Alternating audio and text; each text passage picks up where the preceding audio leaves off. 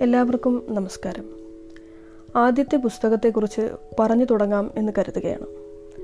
എനിക്ക് അനുരാഗം തോന്നിയ പുസ്തകങ്ങളെക്കുറിച്ച് ചിന്തിക്കുമ്പോൾ ആദ്യം മനസ്സിലേക്ക് കടന്നു വരുന്ന പേര് ഒരു സ്വീഡിഷ് ഭിഷകുരനായ ഡോക്ടർ ആക്സൽ മുൻത്തെ എഴുതിയ the story of San Michele എന്ന പുസ്തകമാണ്. ആയിരത്തി തൊള്ളായിരത്തി ഇരുപത്തി ഒൻപതിൽ ബ്രിട്ടണിൽ ആദ്യം പ്രസിദ്ധീകരിക്കപ്പെട്ട ഈ പുസ്തകം യശശരീരനായ എൻ പി അബ്ദുൽ നാസർ വിവർത്തനം ചെയ്ത് സാൻ മിഷേലിന്റെ കഥ എന്ന പേരിൽ രണ്ടായിരത്തി നാലിൽ മാതൃഭൂമി പുറത്തിറക്കി. ഈ പുസ്തകത്തെക്കുറിച്ച് എന്ത് എങ്ങനെ പറഞ്ഞു തുടങ്ങണം എന്ന് ആലോചിക്കുമ്പോൾ ഇതിന്റെ ആമുഖമായി ശ്രീ എം ടി വാസുദേവൻ നായർ എഴുതിയ ഒരു ഖണ്ഡിക ഇങ്ങനെ വായിക്കാം. ജീവിതത്തിൽ വിശ്വാസം വളർത്തുന്ന ഏറ്റവും മഹത്തായ ഗ്രന്ഥങ്ങളുടെ പട്ടിക വളരെ ചെറുതായിരിക്കും. അതിൽപ്പെടുന്നു ആക്സൽ മുനത്ത് എഴുതിയ സാൻ മിഷേലിന്റെ കഥ. പ്രശസ്തനായ ഒരു ഡോക്ടറുടെ ഓർമ്മക്കുറിപ്പുകൾ.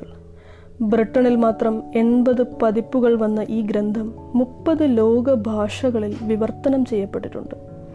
ആത്മാവിലൊരു ഗോപുരം എന്നും അത്ഭുത സംഭവമെന്നും ലോകത്തിലെ ഏറ്റവും പ്രിയപ്പെട്ട ഗ്രന്ഥങ്ങളിലൊന്ന് എന്നും ഈ പുസ്തകത്തെ നിരൂപകർ വിശേഷിപ്പിച്ചു. ഇനി ഗ്രന്ഥകാരനായ ഡോക്ടർ മുൻതെ തന്നെ പുസ്തകത്തിന്റെ ആമുഖത്തിൽ പറഞ്ഞിട്ടുള്ള ഒരു ഭാഗം കൂടി. സാൻ മിഷേലിന്റെ കഥയെ ഏത് സാഹിത്യ വിഭാഗത്തിൽ പെടുത്തണം എന്ന കാര്യത്തിൽ നിരൂപകർ വിഷമിക്കുന്നതായി കണ്ടു. ഞാൻ അത്ഭുതപ്പെടുന്നില്ല. എന്തായാലും ഇത് ആത്മകഥാ വിഭാഗത്തിൽ പെട്ടുകഴിഞ്ഞതായി കാണുന്നു. ഞാനും അങ്ങനെ വിശ്വസിച്ചു തുടങ്ങുകയാണ്. അങ്ങനെയാണെങ്കിൽ സ്വന്തം കഥ എഴുതാനുള്ള എളുപ്പമാർഗം തന്റെ ജീവിതത്തെ മറ്റുള്ളവരുടേതുമായി തട്ടിച്ചു നോക്കുകയാണെന്ന് ഈ പുസ്തകത്തിന്റെ വിൽപ്പന വിലയിരുത്തുമ്പോൾ വിശ്വസിക്കേണ്ടി വരുന്നു. ചെയ്യാൻ സാധിക്കേണ്ടത് ഇതാണ്. ഏകാന്തമായൊരിടത്ത് ഒരു കസേരയിൽ അനങ്ങാതിരിക്കുക. അന്ധമായ ദൃഷ്ടികൾ കഴിഞ്ഞകാല ജീവിതത്തിലേക്ക് പായിക്കുക. അല്ലെങ്കിൽ ഒരു പുൽത്തകിടിയിൽ മലർന്നു കിടക്കുന്നതാണ് നല്ലത്. ഒന്നും ചിന്തിക്കാതിരിക്കുക. കേൾക്കുക മാത്രം ചെയ്യുക. പെട്ടെന്ന് പ്രപഞ്ചത്തിന്റെ മുരൾച്ച അകലങ്ങളിൽ മരിച്ചു വീഴുന്നത് കേൾക്കാം.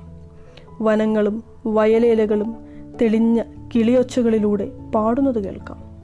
മൃഗങ്ങൾ സ്നേഹത്തോടെ അരികിലെത്തി മനസ്സിലാവുന്ന ശബ്ദങ്ങളിലും വാക്കുകളിലും തങ്ങളുടെ സുഖദുഃഖ സമ്മിശ്രമായ കഥകൾ പറഞ്ഞു ധരിപ്പിക്കും. എല്ലാം നിശബ്ദമാകുമ്പോൾ തന്റെ ചുറ്റുമുള്ള അചേതന വസ്തുക്കൾ പോലും ഉറക്കത്തിൽ പിറുപിറുക്കാൻ തുടങ്ങും. This might be the process through which he wrote memoir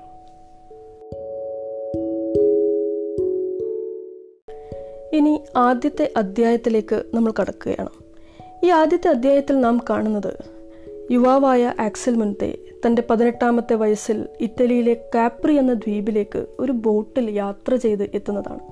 ബോട്ടിറങ്ങുന്ന കരയിലേക്ക് എടുത്തു ചാടുന്ന തന്നെക്കുറിച്ച് അദ്ദേഹം പറയുന്നത് ഇങ്ങനെയാണ്. ചിന്തിക്കാൻ സമയമുണ്ടായിരുന്നില്ല. തലനിറയെ ഉന്മത്തമായ അത്ഭുതമായിരുന്നു. ഹൃദയത്തിൽ ജീവിതത്തിന്റെ ലഹരിയും പ്രപഞ്ചം മനോഹരവും ഞാനൊരു പതിനെട്ടുകാരനുമായിരുന്നു. ആവേശഭരിതമായ ആ യാത്രയിൽ കാപ്രിയിൽ നിന്നും കുന്നിന്റെ മുകളിൽ സ്ഥിതി ചെയ്യുന്ന അനാകാപ്രിയിലേക്ക് എഴുപത്തിയേഴ് പടികൾ ചവിട്ടിക്കയറി അദ്ദേഹം എത്തുകയാണ്. ആ സ്ഥലം റോമൻ ചക്രവർത്തിയായിരുന്ന ടിബിരിയസ് തന്റെ അവസാന കാലം ചെലവഴിച്ച കൊട്ടാരത്തിന്റെ അവശിഷ്ടങ്ങൾ ഇപ്പോഴും മണ്ണിനടിയിൽ കിടക്കുന്ന സ്ഥലമാണ്. അവിടെ അദ്ദേഹം ഒരു കുഞ്ഞു ദേവാലയം കാണുന്നു. ആ ദേവാലയത്തിന്റെ പേര് ചോദിക്കുമ്പോൾ അവിടെയുള്ളവർ പറയുന്നു ആ ദേവാലയത്തിന്റെ പേരാണ് സാൻ മിഷേൽ. ആ സ്ഥലത്ത് മുന്തിരിച്ചെടികൾക്ക് തടമെടുത്തുകൊണ്ടിരുന്ന ഒരു കൃഷിക്കാരനെ നാം കാണുന്നുണ്ട്. വൃദ്ധനായ കൃഷിക്കാരന്റെ പേര് മാസ്ത്രോ വിൻസെൻസോ എന്നാണ്. അദ്ദേഹം ഇങ്ങനെ പുതുമണ്ണിൽ മുന്തിരിച്ചെടികൾക്ക് വേണ്ടി കുഴിയെടുത്തുകൊണ്ടിരിക്കുമ്പോൾ തന്റെ തൂമ്പയിൽ തട്ടുന്ന എന്തൊക്കെയോ സാധനങ്ങൾ മതിലിന്റെ അപ്പുറത്തേക്ക് ഇങ്ങനെ വലിച്ചെറിയുന്നതായിട്ടൊക്കെ പറയുന്നുണ്ട്. എന്തൊക്കെയാണെന്നോ വലിച്ചെറിയുന്നത്? നിറമുള്ള മാർബിൾ കഷ്ണങ്ങൾ ചുവന്ന ചെങ്കളിക്കല്ല് ചക്രവർത്തിയുടെ തല പതിപ്പിച്ച നാണയങ്ങൾ ഉടഞ്ഞ പ്രതിമകൾ സ്തംഭങ്ങൾ അങ്ങനെ അങ്ങനെ. മനസ്സിലായില്ലേ? ആ കൊട്ടാരത്തിന്റെ അവശിഷ്ടങ്ങളാണ്. ഈ കുഴിക്കുമ്പോൾ കിട്ടുന്ന വസ്തുക്കൾ അവിടെയുള്ള ഗ്രാമീണർ തങ്ങളുടെ വീടുകൾ നിർമ്മിക്കാനും മതിലുകൾ കെട്ടാനും ഒക്കെ ഉപയോഗിക്കുന്നുണ്ട്. തങ്ങൾക്ക് മനസ്സിലാകാത്ത ചിത്രപ്പണികളുള്ളതെല്ലാം അവർ ചുരണ്ടി മാറ്റി വെള്ള പൂശുന്നതായിട്ടൊക്കെ പറയുന്നുണ്ട്. അത്ര നിഷ്കളങ്കരായിട്ടുള്ള മനുഷ്യരാണ് അവിടെ താമസിക്കുന്നത്. നമ്മുടെ ഗ്രന്ഥകാരനുമായിട്ടുള്ള സംഭാഷണ മധ്യേ ഈ വൃദ്ധനായ കൃഷിക്കാരൻ ഇങ്ങനെ പറയുന്നുണ്ട്. തനിക്ക് വയസ്സായി. മാത്രമല്ല തന്റെ മക്കളാണെങ്കിലോ ഈ സ്ഥലമെല്ലാം വിട്ട് മക്കളുടെ കൂടെ വന്ന് താമസിക്കാൻ നിർബന്ധിക്കുകയും ചെയ്യുന്നു. ഈ ദേവാലയത്തെക്കുറിച്ച് ചോദിക്കുമ്പോൾ നിലവിൽ ഇത് ആരുടെയും ഉടമസ്ഥതയിൽപ്പെട്ടതല്ല എന്നൊരു മറുപടിയും കൂടി കിട്ടുന്നു. ഈ സ്ഥലത്തോട് നമ്മുടെ ഗ്രന്ഥകാരന് വല്ലാത്തൊരു അടുപ്പം തോന്നുന്നുണ്ട്. അദ്ദേഹം ചിന്തിക്കുകയാണ് ഈ ദേവാലയം നിലവിൽ ആരുടേതുമല്ല. ഈ കൃഷിക്കാരനാണെങ്കിലോ ഈ സ്ഥലം വിറ്റ് പോകാൻ ആഗ്രഹിക്കുകയും ചെയ്യുന്നു. അങ്ങനെയാണെങ്കിൽ എന്തുകൊണ്ട് തനിക്ക് ഈ സ്ഥലം വാങ്ങിക്കൂടാ? ഈ സ്ഥലം വാങ്ങാൻ മാത്രം വല്ലാത്തൊരടുപ്പം ആ സ്ഥലത്തോട് ഗ്രന്ഥകാരന് തോന്നുന്നു എന്ന് നാം മനസ്സിലാക്കുന്നത്. ആ സ്ഥലത്തിന്റെ മനോഹാരിതയെക്കുറിച്ച് അദ്ദേഹം ഇങ്ങനെ പറയുമ്പോഴാണ്. അതിങ്ങനെയാണ് അദ്ദേഹം പറഞ്ഞു വെക്കുന്നത്. ജീവിതത്തിന്റെ അവസാനിക്കാത്ത ആഹ്ലാദത്തെ മരണം എന്നെങ്കിലും കീഴടക്കുമെങ്കിൽ ഇതുപോലൊരിടത്ത് ജീവിച്ചു വേണം മരിക്കാൻ എന്ന്.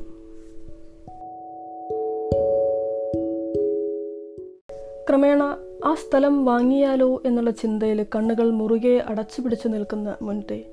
പിന്നീട് സ്വപ്നമാണോ യാഥാർത്ഥ്യമാണോ എന്ന് മനസ്സിലാക്കാൻ സാധിക്കാത്ത ഒരു സംഭാഷണത്തിലേക്ക് വായനക്കാരനെ കൂട്ടിക്കൊണ്ടുപോവുകയാണ്. അദ്ദേഹം പറയുന്നു സ്വപ്നത്തിലെന്നോണം. മോടിയുള്ള മേലങ്കി അണിഞ്ഞ ഒരു നീണ്ട മനുഷ്യൻ അദ്ദേഹത്തിന്റെ മുൻപിൽ വന്ന് നിൽക്കുകയാണ്. എന്നിട്ട് ആ സ്ഥലമെല്ലാം ചൂണ്ടിക്കാണിച്ചുകൊണ്ട് ചക്രവാളത്തിൽ കൈവീശിക്കൊണ്ട് ആ മനുഷ്യൻ മുൻതയോട് പറയുകയാണ് ഇത് നിന്റേതായിരിക്കും ഈ പള്ളി വീട് കൊട്ടാരം നിൽക്കുന്ന മല.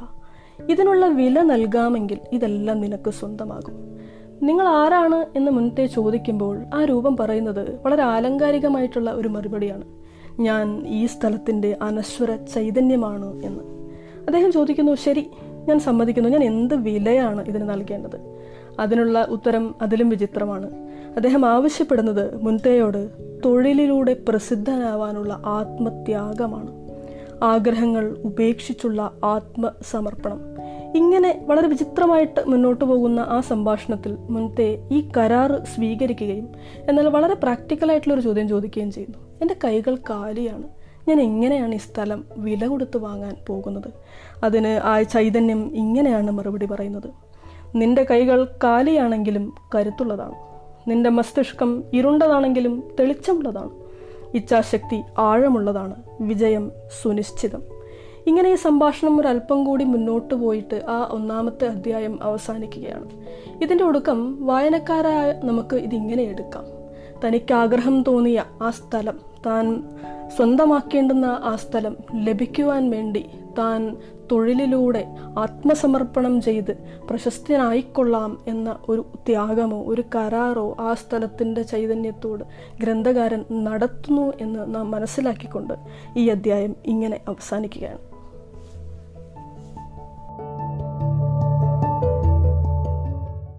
ഒന്നാമത്തെ അധ്യായം ഈ സംഭാഷണത്തോടുകൂടി അവസാനിച്ചതിന് ശേഷം രണ്ടാമത്തെ അധ്യായത്തിൽ നാം വൈദ്യ വിദ്യാർത്ഥിയായ മുൻത്തെയാണ് കാണുന്നത്.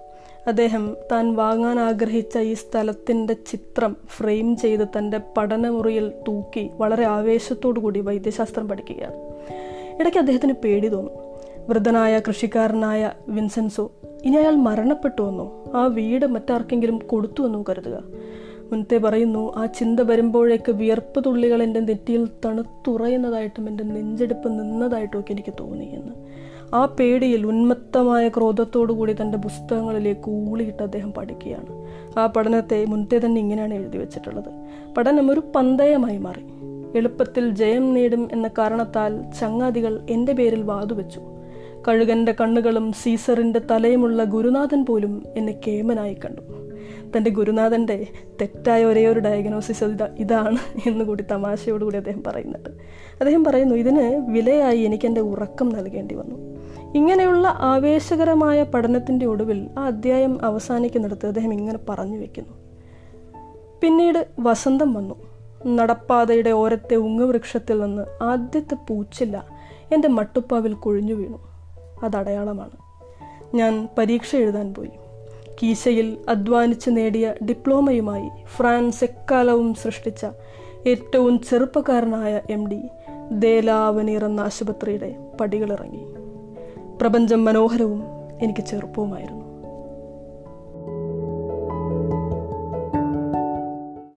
അടുത്തതായി മൂന്നാം അധ്യായത്തിൽ ചികിത്സിച്ചു തുടങ്ങിയ ഡോക്ടർ മുനത്തെയാണ് നമ്മൾ കാണുന്നത്.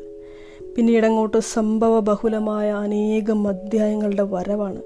കഥകൾ ഉപകഥകൾ കഥാപാത്രങ്ങൾ കാഴ്ചപ്പാടുകൾ നിരീക്ഷണങ്ങൾ അങ്ങനെ അങ്ങനെ വായിച്ച് വായിച്ച് നാം ഇരുപത്തി ഒന്നാമത്തെ അധ്യായത്തിലെത്തുമ്പോൾ അവിടെ അനാക്കാപ്രിയിലെ ആ വീട് വില കൊടുത്തു വാങ്ങി. ആ വീട്ടിൽ താമസിച്ചുകൊണ്ട്. അവിടെയുള്ള എഴുത്തും വായനയും അറിയാത്ത നിഷ്കളങ്കരായ ഗ്രാമീണർക്ക് അവിടെയുള്ള തോട്ടത്തിലെ ഒരു വെളുത്ത മതിലിൽ കരിക്കട്ട കൊണ്ട് താൻ അവിടെ നിർമ്മിക്കാൻ പോകുന്ന വീടിന്റെ ഒരു ഏകദേശ രൂപം വരച്ച് ആ വീടിന്റെ ഡിസൈനിനെ കുറിച്ച് വിവരിച്ചുകൊണ്ടിരിക്കുന്ന മുൻതയെ നമ്മൾ കാണുന്നു. അദ്ദേഹം ഇങ്ങനെയാണ് പറയുന്നത്. ഇതാണ് എന്റെ വീട്. ഞാൻ അവർക്ക് വിവരിച്ചു കൊടുത്തു. മുറികളെ താങ്ങി നിർത്തുന്നത് റോമൻ മാതൃകയിലുള്ള സ്തൂപങ്ങളായിരിക്കും. ജാലകങ്ങളിലെല്ലാം ചെറിയ ഗോത്തിക് സ്തംഭങ്ങൾ. ഇതാണ് കമാനങ്ങൾ കൊണ്ട് ഉറപ്പിക്കുന്ന പ്രധാന മുറി. എത്ര കമാനങ്ങൾ വേണ്ടിവരുമെന്നും അത് ഏതൊക്കെയാണെന്നും നമുക്ക് പിന്നീട് തീരുമാനിക്കാം. ഇങ്ങനെ അദ്ദേഹത്തിന്റെ വാക്കുകളിലൂടെ നമ്മൾ ആ വീടിന്റെ ഡിസൈനിലൂടെ സഞ്ചരിച്ച് സഞ്ചരിച്ച് ഒരിടത്ത് എത്തുമ്പോൾ അദ്ദേഹം പറയുന്നു ഇതാ ഇവിടെയുള്ള ഈ പള്ളിയുടെ പുറന്തളത്തിൽ നിന്നാൽ നേപ്പിൾസ് ഉൾക്കടൽ കാണുന്നില്ലേ? അതൊരു ദ്വീപാണല്ലോ. ഇവിടെയാണ് ചുവപ്പ് കല്ലിൽ കൊത്തിയ വലിയ ഈജിപ്ഷ്യൻ സ്ഫിങ്സ് അല്ലെങ്കിൽ സ്പിനിക്സ് ഇനെ ഉയർത്താൻ പോകുന്നത്. തിബീരിയസിനേക്കാൾ പ്രായമുണ്ടവന്. അവൻ എവിടെയുണ്ട് എന്നൊന്നും എനിക്ക് നിശ്ചയമില്ല. എന്നാൽ കൃത്യസമയത്ത് ഇവിടെ എത്തിപ്പെടുമെന്ന കാര്യത്തിൽ എനിക്ക് യാതൊരു സംശയവുമില്ല. ഇങ്ങനെ ആത്മവിശ്വാസം കൊണ്ടും ഊർജം കൊണ്ടും ആ ഗ്രാമീണരോടൊപ്പം പണിയെടുത്ത് പിന്നീട് സാൻ മിഷേൽ പേരിട്ട് വിളിച്ച ആ വീട് ഉയരുകയാണ്. തന്റെ കയ്യിലെ പണം തീരുമ്പോൾ ഡോക്ടർ വീണ്ടും റോമിലേക്ക് തിരിച്ചു പോയിട്ട് തന്റെ ചികിത്സ തുടരുകയും ഒക്കെ ചെയ്യുന്നുണ്ട്. ഒടുവിൽ പുലരി തൊട്ട് അന്തി വരെയുള്ള നീണ്ട അഞ്ച് വേനൽക്കാലങ്ങളിലെ നിർത്താത്ത കഠിനാധ്വാനത്തിന്റെ ഫലമായി സാൻ മിഷേലിന്റെ പണി ഏറെക്കുറെ പൂർത്തിയാവുകയാണ്. നമുക്ക് ഗൂഗിളിൽ സാൻ മിഷേൽ വില്ല എന്നടിച്ചു കൊടുത്താൽ ഒറ്റ ഫ്രെയിമിൽ ഒരിക്കലും ഒതുങ്ങാത്ത മനോഹര നിർമ്മിതിയുടെ ചിത്രങ്ങൾ ഇപ്പോഴും കാണാൻ സാധിക്കും. ആ ഗ്രാമവും അവിടുത്തെ നിഷ്കളങ്കരായ ഗ്രാമീണരും അവിടെ താമസിക്കുന്ന ഡോക്ടർ മുൻതയും ഒക്കെ പിന്നീടുള്ള അധ്യായത്തിൽ പല രൂപത്തിൽ നാം വായിക്കും.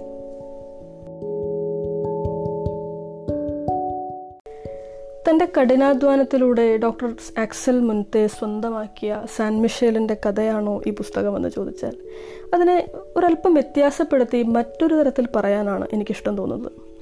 കിനാവിലോ സങ്കല്പത്തിലോ തനിക്ക് ഇഷ്ടം തോന്നിയ ആ സ്ഥലത്തിന്റെ അനശ്വര ചൈതന്യത്തോട് അതിനൊരു പ്രതീകമായി എടുത്തുകൊണ്ട് അത് ലഭിക്കുന്നതിനുള്ള വിലയായി തൊഴിലിനോടുള്ള ആത്മസമർപ്പണത്തിലൂടെ പ്രസിദ്ധനാകാം എന്ന് വാക്ക് പറഞ്ഞ.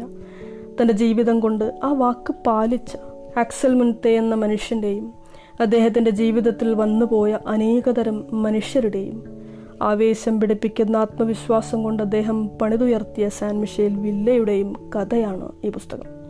ചുരുക്കി പറഞ്ഞാൽ സാൻ മിഷേലിനെ ഒരു പ്രതീകമാക്കി വെച്ചുകൊണ്ട് ജീവിതത്തോടുള്ള വളരെ പ്രത്യേകതകൾ നിറഞ്ഞ ഒരു സമീപനം വായനക്കാരുമായിട്ട് അദ്ദേഹം പങ്കുവയ്ക്കുന്നുണ്ട്. ഒരു നിരൂപകൻ ഈ പുസ്തകത്തെക്കുറിച്ച് ഇങ്ങനെ പറഞ്ഞു അത്രേ. എഴുത്തുകാർക്ക് ഇനിയുള്ള കാലം സ്തോഭജനകമായ ചെറുകഥകൾ എഴുതാൻ മാത്രം അസംസ്കൃത വസ്തുക്കൾ ഈ പുസ്തകത്തിലുണ്ട് എന്ന്.